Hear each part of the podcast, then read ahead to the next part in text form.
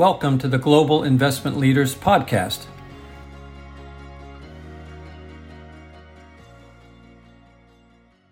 Welcome to Global Investment Leaders. I'm Chas Burkhart, CEO of Rosemont. I'm very pleased to be joined today by my old friend Jim Ware, the founder of Focus Consulting Group in Chicago. Now, I think Jim refers to his firm as a company that helps leverage high performing investment organizations. I've also heard it described as a firm that has effectively become the assessor and evaluator of high performing investment organizations. But I just think of you as the culture consultant.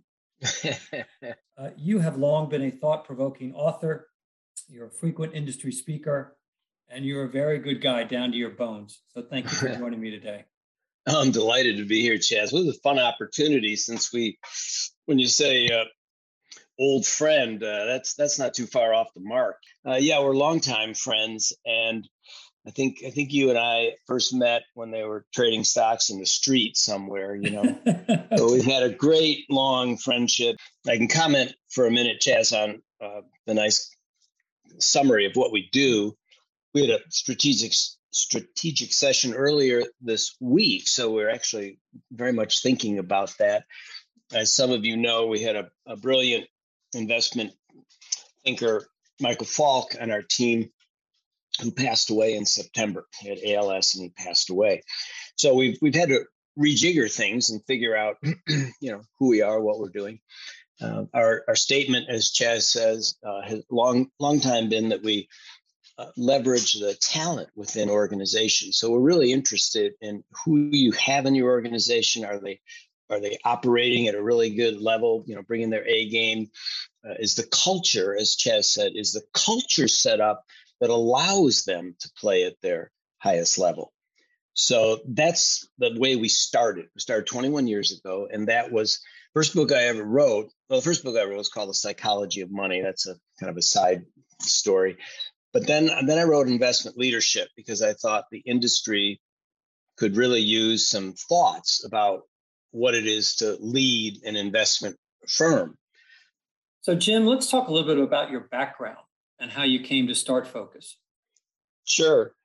So, I had fairly traditional, aside from the fact I was philosophy major in college, which is not so traditional money manager, although there are famous money managers like uh, Soros and, and Bill Miller who um, were philosophy majors.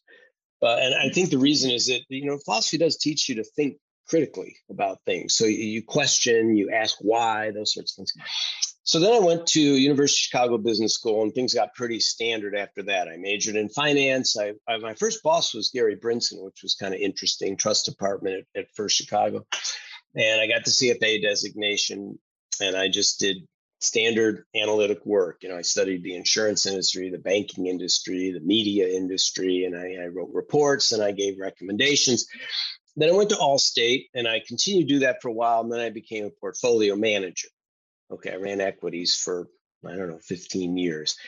So about mid 40s, um, I asked myself, is this what I want to do for the, the rest of my time? And I had had some experiences within Allstate that really allowed me to explore things like facilitating groups and doing some coaching within Allstate. I, I dreamed up a creativity course and I started giving it to, I started giving it around the organization. People would hear about it and they go, Hey, that sounds pretty good. So, so I would go do it. And the CIO would kind of scratch his head like, what are you doing? You're supposed to be running your portfolio. Well, you know, I just dreamed this up and and uh, it, it, was fun. So I did those kind of things, and I realized I, I really would like to um, do something a little different. A couple very um, uh, a, a synch- synchronicities came up whereby I was asked to speak on creativity at a CFA annual convention, which is kind of unheard of. I mean, it's not a common topic, and those you know are attended by fifteen hundred people. And here I was talking about creativity. There was a uh, editor from Wiley Publishing in the audience, and she came up and said, "That was really interesting. Would you write a book about that?" So the, these interesting kind of synchronicities, getting the speech, getting a, an author, I mean, editor to. So I wrote about it, and uh, I started a fledgling little business about um, leadership and culture in the investment world. And my first client was a, a friend of mine from Allstate that I'd known who is now with UBS. And yeah. so I, I, got a big name, real client. And I didn't know how to do the work. So I called in two friends of mine who did. And they they basically did the consulting work. And and I just continued to talk to my friends in the industry. And one thing led to another. And pretty pretty soon we had a few clients, you know, yeah. that I was still in the mode where if they asked me to wash the windows, I would say sure. You know like yeah. whatever work they wanted i would do you know? Yeah. And then i was smarter this is where i was smart. I brought in like you mentioned keith and i mentioned jamie and um, michael falk you know bless his soul. Uh, i brought in people who are really good. So my, my role now is kind of to have these conversations with you chas and to, to kind of continue to talk to the people i know in the industry but boy this team can can really bring it home so um, that's my start. Yeah, no, I, I remember the early days. I remember thinking, who is this guy? And then I started, and then I did a little, then I did a little reading, and then I heard you talk somewhere, and I thought, you know, this is different. I think that's one of the things that you succeeded at early on is you were distinctive, and Focus's work was distinctive. I still don't know anybody that really is a direct competitor to you. Yeah. There are people that do yeah. types of things and and some of the services certainly but in terms of the package and how you bring it together i don't know anybody that's quite like you. Yeah i think we found blue ocean. Remember that book blue ocean where you know there's red ocean where the sharks are eating the chum and then there's there's blue ocean where it's kind of open and uh, I, I, I wish I could say I planned carefully for this, but I really didn't. I just followed what I found interesting, and ended up in this, like you say, unique position where we offer this very different experience from a McKinsey or a, a Casey Quirk or any of these kind of firms. Yeah. Uh, it's just it's just different, eh, you know. And well, congrats, continued congrats. But so why, why don't I pass it back to you, Chas, for some thoughts yeah. about what does leadership look like in the investment world? Well, it's clearly a critical subject for us at Rosemont, trying to make uh, indefinite investments in firms that are essentially people. And we are constantly thinking about whether or not they are well led now, they're going to be well led in the future. Um, and it's actually, and I'm going to come back to this, Jim, it's probably been, other than a persistent investment performance downturn, misjudgment of people has been my biggest regret of the few investments that we made in the last 22 years that didn't go well. It didn't happen much, but when it has happened, it's almost categorically been these just were clearly not the people I thought they were. And they made decisions and treated others and um, ran their firms in ways that I hadn't seen and I didn't expect. Now, you've seen a lot of different leaders um, as clients. And I'd love to kind of come back to what you think some of the common threads are to great leadership, enduring leadership. Yeah, well, of course, the perhaps the number one thing is culture. So they they care about culture and they create one that really brings out the best in their people and allows the organization to thrive. That doesn't mean that they there's a similar culture for great investment organizations because you know the classic example that everyone talks about is Bridgewater, and that's a unique culture. You know, Dalio really did a lot of things, including writing this book Principles, which is packed full of you know his way of doing things. And they, as most people know, they, they have a high turnover rate in the first couple of years because people arrive and they think this is Bridgewater. I'm going to get paid well. It's a famous organization, but uh, Dalio and his team are serious about a certain way the organization works. So that leadership has crafted a particular culture. And then many of the organizations we work with are very different from that. And yet they have crafted really good cultures. So organizations, we work with one that you know down in Florida called Polen Capital. Yep. They really have taken culture seriously and they've in our view we we do this assessment of cultures and, and we think it's pretty darn good after 21 years of tweaking it and they just shine on this thing and you ask, well, does that relate to success? Well, in their case, it certainly does. They, they've grown like threefold over the last five years. And, and who does that during this time period, you know, where we have COVID and, and competition within the industry and movement to passive and all that stuff? They're an active manager and they, they're just flourishing because they take it seriously to create an environment where people are going to do their best work. Yeah. Well, one of the things that you and I have long talked about, um, you know, we joke uh, about Robert Sutton's book, The No Asshole Rule, mm-hmm. and little mm-hmm.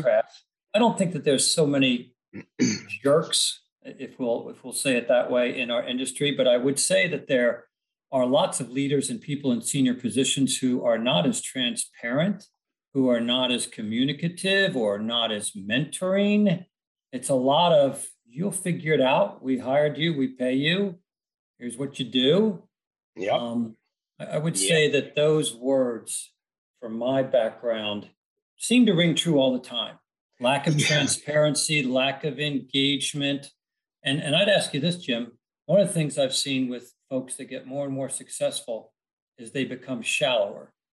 Interesting. Yeah, the we talk a lot about the ego in, in, in our work. And the ego is kind of what gets you in trouble because it keeps you in that more shallow mode. Uh, people who are very ego driven want to look good, they want to protect their wins, they want to make sure they retain their their power and their image. And so they get very uh, defensive in, in their sort of behavior. And that that ego makes a person shallow. And we prefer to preach and practice ourselves this notion of curiosity, openness, vulnerability.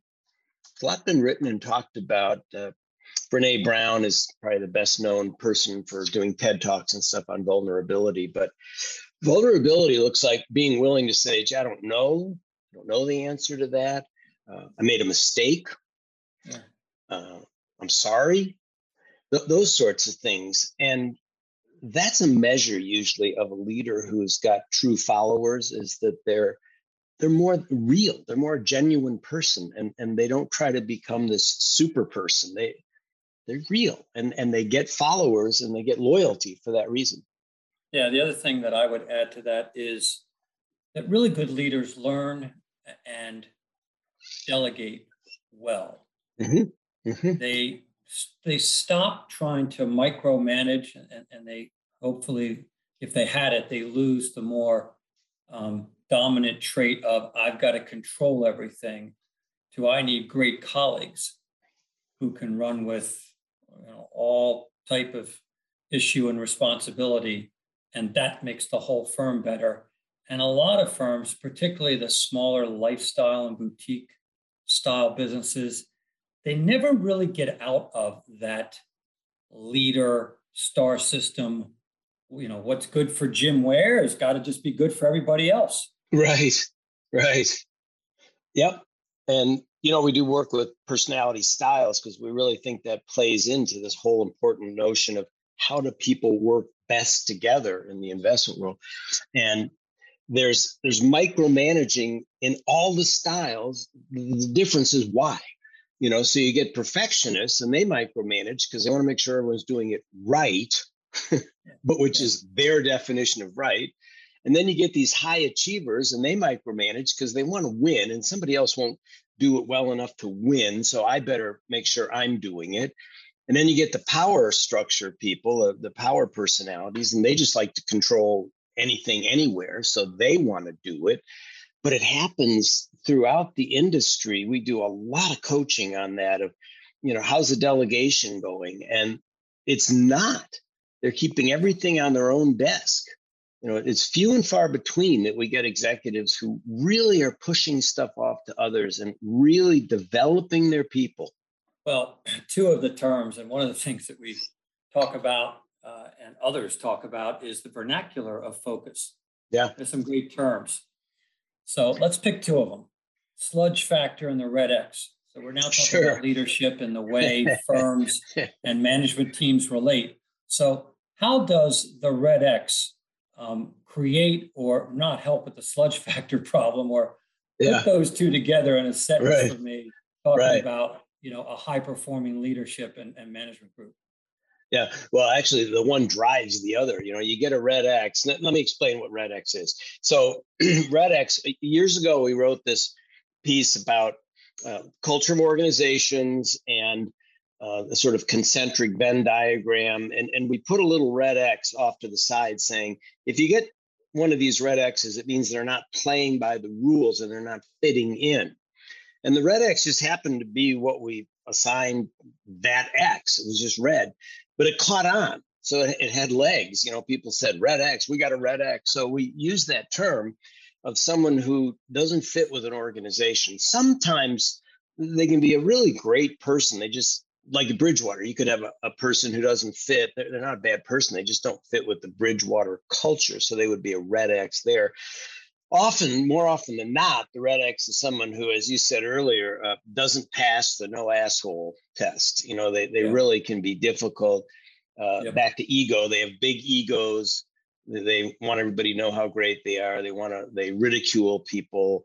You know, the definition in that book by Sutton was um, an asshole makes someone else feel small yeah. and they want other people to feel small. So so yeah the red x is uh, an interesting leadership problem because red x's are by definition high performers. Otherwise they wouldn't be there. You know if you have somebody's a jerk and they're and they're not very good why would you keep them right. but we run into this all the time with firms that say, you know, we might need a little coaching for so and so because he's a terrific performer, but man, he he drives out talent or he causes other talent to underperform. So it, there's a real cost to the organization.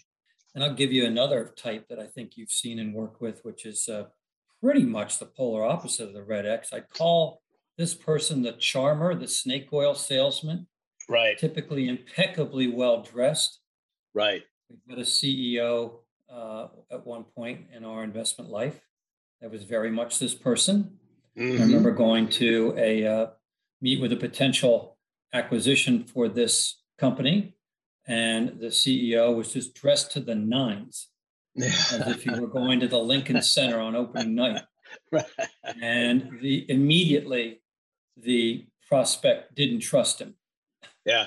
Potential yeah. acquisition just looked at him a little bit sideways, like I don't know that you really understood what kind of meeting you were going to, but you know, I, have come to describe that kind of person uh, as all hat, and no cattle.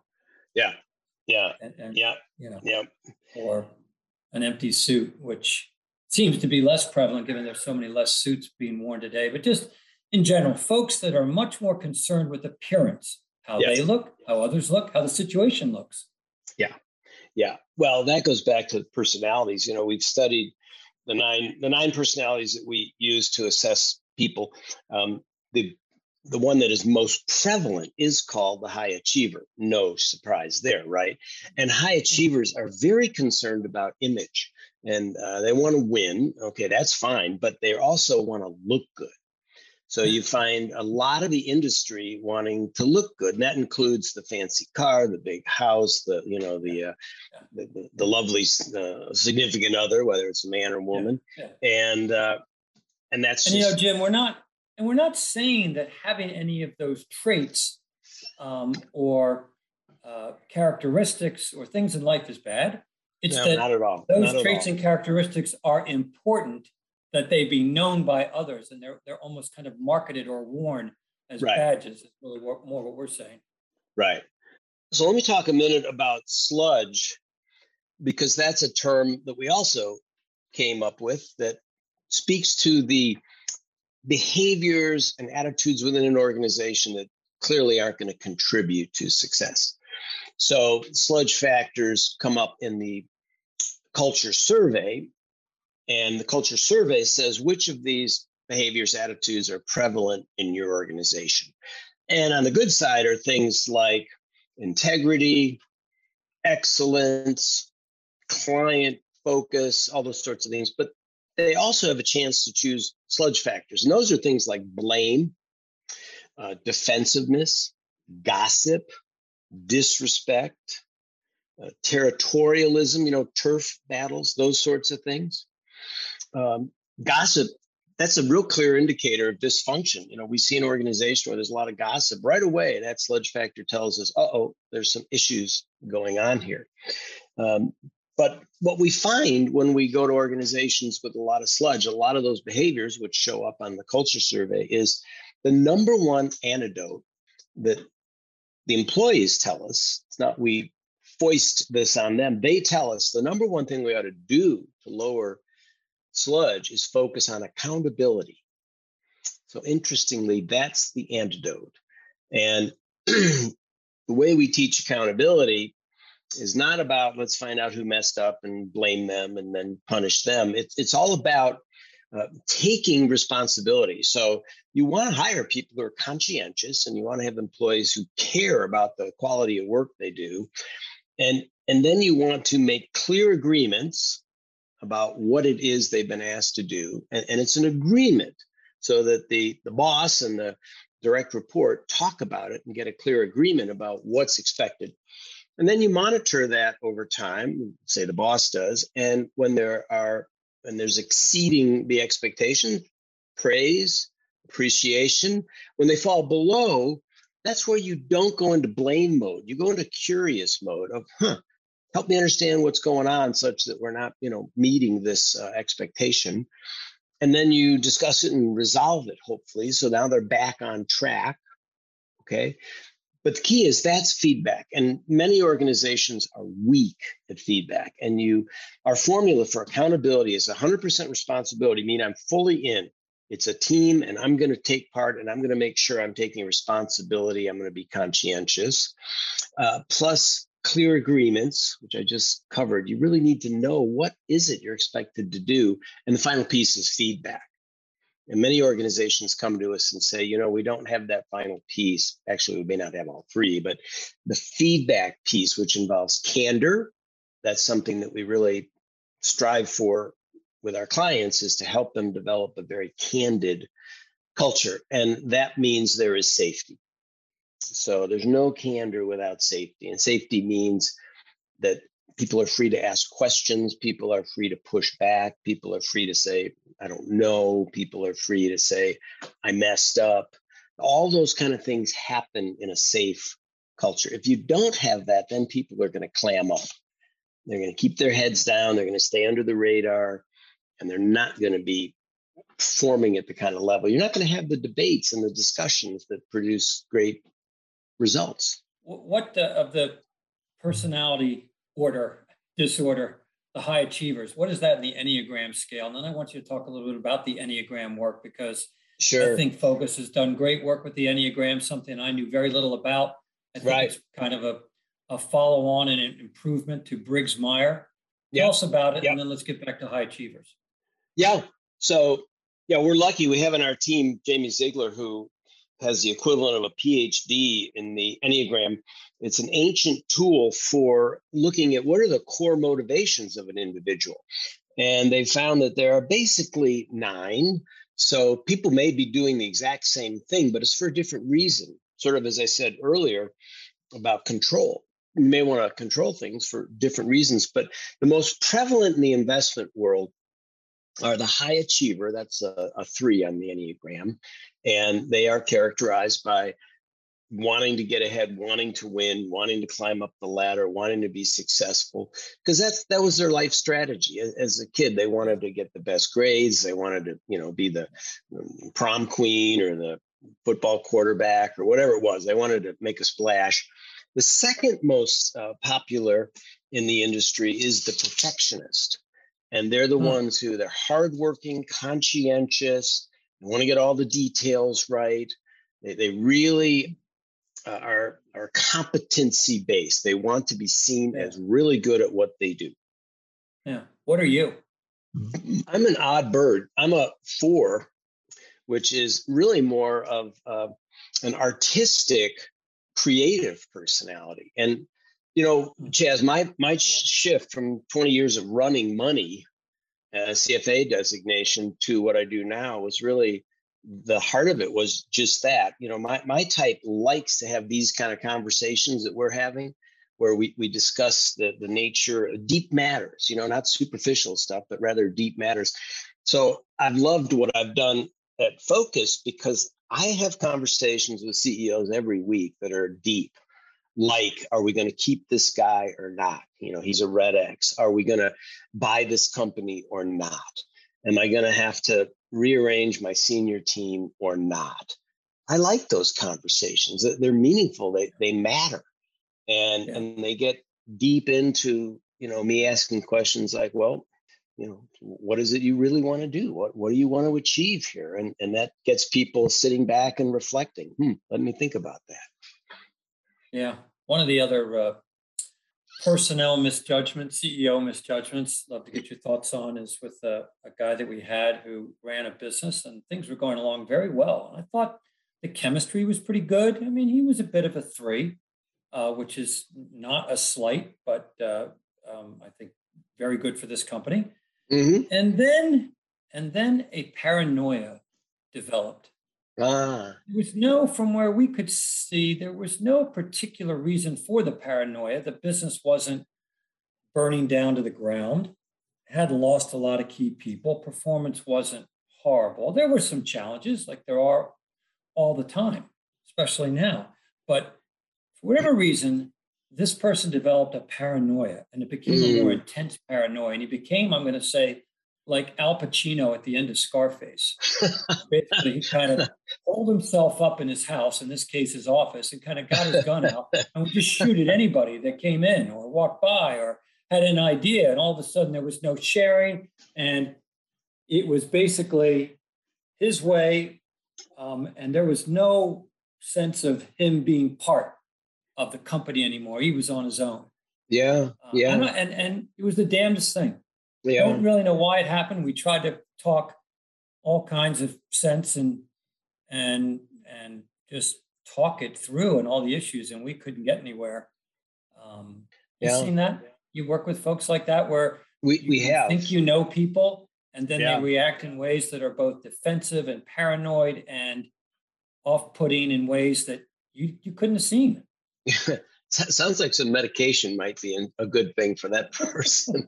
And by the way i'm not i'm not making fun of it. I, I have friends and whatnot who uh, had problems like that and medication fixed it. So i'm, I'm all for that. But that sounds pretty serious when someone goes over the deep end. We, we did have a client on the west coast. Now i wasn't involved in this assignment but my colleague uh, keith robinson who's great at this stuff um, he was working with this company and with this ceo and it got to the point where the ceo was not making sense.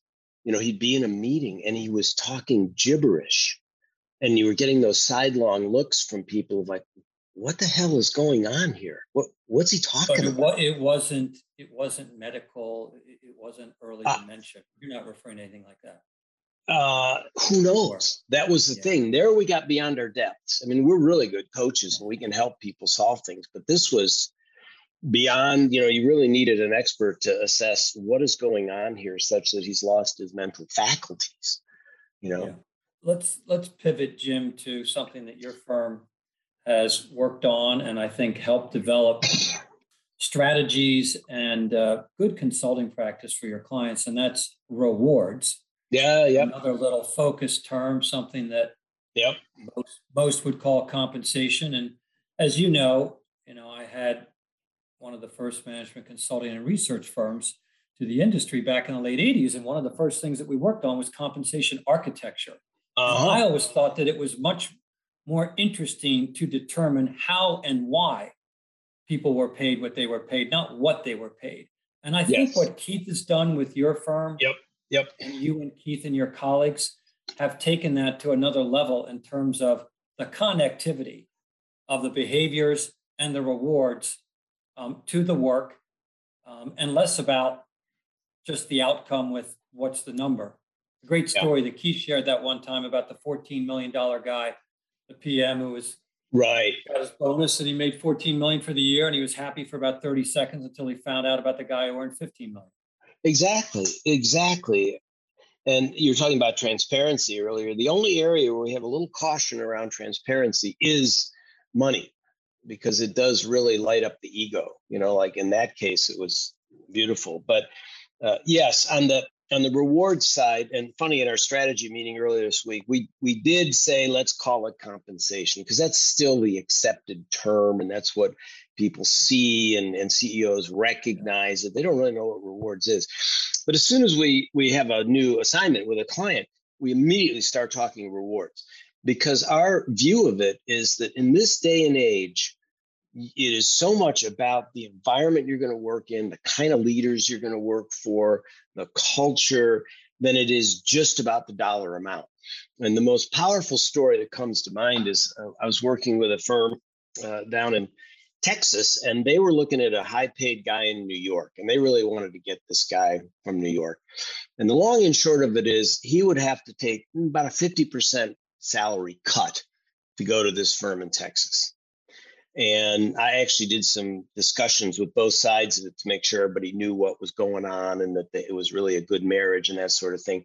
Long and short of it is he took the job. He he left and, and went for 50% less because of the culture of that Texas organization.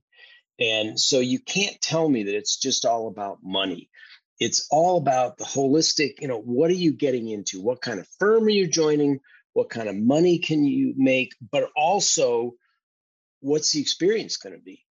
And we just have countless examples of people who got fed up with a certain culture and they left in order to have a better experience. So we take all of that into account and we include the rewards. Whoever's going to be rewarded, we include them in the dialogue, in the process, so they don't feel like it's being handed down. They had a say in how they're going to be rewarded, compensated, etc. I'd like to finish with, I guess, you know, big thinking.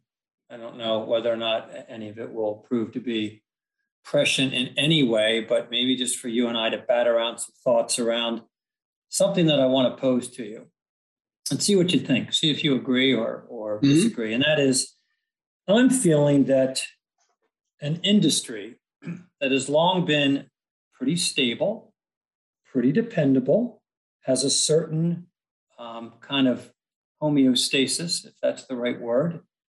I'm feeling like that is really being marginalized away and edging away. I feel like the industry and many of the firms in it today are their futures and their businesses are much less certain.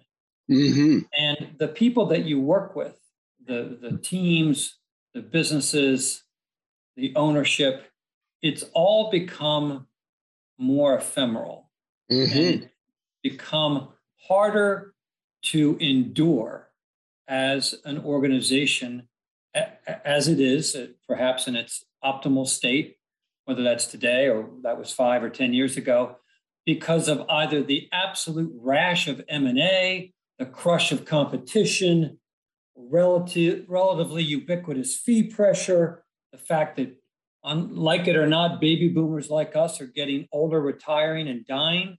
Mm-hmm. There's just a lot going on that I think erodes what has been a constant. And I feel like so much in the, in the industry today is much less constant, and that firms' abilities to sustain themselves in their current forms, not that they can't morph into something quite different. I feel like, from a client's point of view, if they thought about all those things and agreed with what I'm saying, that they would find it very unsettling. What's your take? Yeah, I, think those observations are insightful. And Uh, I'll go to some data because we, we really like to consider ourselves data driven. So, for all these different services I've mentioned that we offer, you know, the succession and the planning, strategy, culture, leadership development coaching and stuff we we try to put data behind everything and the data that i can give you on what you just said is that in the culture surveys all and we've interviewed i mean culture surveyed hundreds of investment organizations from before and now during this whole pandemic and this whole change in the world we see that there are several um, values sort of asks, if you will, coming from the employees of organizations uh, in order to be successful. What do we need to do to be successful? And the three big ones are we need to be creative, because things are changing and we need to be able to think out of the box creatively. We need to be flexible and adaptive, and we need to be um, autonomous. We, we need to have autonomy so people can do what they need to do. So those three are the big ones that are very different from prior. That's the hmm. key. Those were not big before. Now yeah. they're big within an organizations. Hmm. The other thing we found is we have a bunch of what we call success factors that we measure when we uh, do a survey with a company. And there are things like can you uh, attract and retain top talent? Uh, do you do you make good timely decisions you know the basics of what you'd have to have to be a good organization and what we found on the uh, uh, all these success factors is for for the firms before and during covid they had improved during covid it's like their grades went up during covid and hmm. the only explanation i know of is they had more autonomy they, they could do things when they wanted, how they wanted, where they wanted. They weren't, like you said, micromanaged. They weren't get your butt in your chair, sit here, do your work, stay here for nine hours. We're going to watch when you come in. What they just said, they turned them loose and said, you can't come to the office anymore, but here's your assignment. Go get it done. But, and, that, but you know, Jim, that's very impressive that firms, as you're talking about, not just survive, but that they could thrive in an environment which let's face it, if you have any younger people, yep. you have college graduates or folks younger coming in from other firms that you've hired who need to be mentored and brought along, you don't have the uh, water cooler conversations. You don't have the osmosis. You can't do it the same way. That's what a lot of big firm leaders have uh, said and believe. And I agree with that. Yes. Yes. So for firms to have thrived in the last couple of years, that I wouldn't have seen that coming. I, I didn't either. I was, I was, uh, and we and we wrestle with this question all the time about whether investment firms should move towards more and more autonomy. Um, Polen, for example, I mentioned earlier, they've moved to results only environment. And that means you don't have to come to the office, you don't have to work certain hours, you just get the work done. They moved entirely to that. And as I said, they've had phenomenal success. So they really trust their people. And so when, when COVID hit, they didn't have to change anything. They're already in a COVID state because they said you don't have to be here in the first place. The new normal that we seem to be entering into. Now, everybody's wondering when are we going to get out of the pandemic, and you know what will be the last variant, when can I get back to work the way it used to be? I think Polen's probably a little bit of an exception, even though so many folks in our business are now working from home, and I think pretty well. Um, I think that staying home the whole time for any firm that has has a lot of evolving to do. I mean, guess I guess that could be anybody, but for a firm that is embarking on new strategies with lots of new hires and is really trying to evolve materially, I think that's going to be hard to be results for sure. only. For sure. And the funny thing is, Chas, Polen's been pretty relaxed around coming in the office. You know, many many organizations that are bigger and a little more bureaucratic. You know, you can't come to the office, this sort of thing. Uh, Polen has said, I think, all along, if you want to come to the office, come to the office. And and most of their investment people do. So even though they don't have to, they do for the reasons you're saying. They really like having those conversations in the coffee room, you know, and stopping by somebody's office um, pulling two guys together on the spur of the moment to say, what do you think of this? They like all that. So don't confuse autonomy with, well, we're never going to see each other because that's yeah. that's not what we mean. But you do have organizations. We, we, work with some that are bigger and a little more bureaucratic, and and they, you know, when things started to get better before Omicron, they said, okay, everybody back four days a week, and yeah. and they got people quitting. They had people quitting, saying, uh, uh think it's this is a hard mandate. I think you've got to be very flexible in your thinking.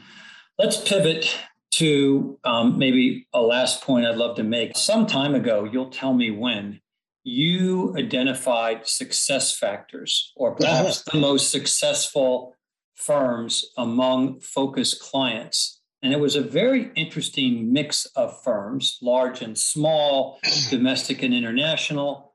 What would you think about reassessing those success factors in another couple of years once we've kind of lived through COVID and this new normal? I wonder whether those are going to change materially. I think they will. Uh, back to the point we just made, I think the really good firms are going to understand and work with this autonomy concept because what we've found is the three uh, these internal factors call them intrinsic factors are big motivators for investment people. You know dan pink wrote about this. Things like a real compelling reason to work where you really feel connected to your work. Things like autonomy. I get to work the way i want how i want to work. Um, thing, things like uh, purpose where the kind of work that we do is meaningful in the world. It's not just digging holes and filling them up again. Um, those things are becoming much more motivators for knowledge workers for investment workers so i think we'll see a movement in that direction um, we're also going to see uh, a lot more um, I, I, think because of what i said earlier i think we're going to need to see more creativity flexibility yeah. I, I don't think like you described the, the firms that are more traditional and yeah. we'll just keep doing what we're doing. We've worked with some of those firms more recently and they're struggling. Yeah. They're struggling and it's tough because they many of them are older boomers and and they don't really want to change. Yeah. But they have these younger people working for them who are all into tech and all this different stuff, and they think differently and they have oh. different value systems. And it's a new world yeah. and the the people who are running some of these firms first gen second gen third gen the first gens yeah. are, are really having trouble in many cases staying up with the second and particularly the third yeah. gen so so we do a lot of succession work and boy those conversations get really interesting really oh, fast oh. Well, that's another whole topic. It's actually something that we've been writing a few, right. a few articles on lately that are coming out. So, with that, the spirit of your webinars, hit it and quit it. Yeah. Let's quit yeah. it. All right. It wasn't 20 minutes, but I really enjoyed talking with you, Jim, and look forward to seeing you again. I do too, Chas. You're you're a man among men. You're a good guy, and you know the industry, and you're always fun to be with. Appreciate it, Jim. Talk to you soon. All right. Bye for now.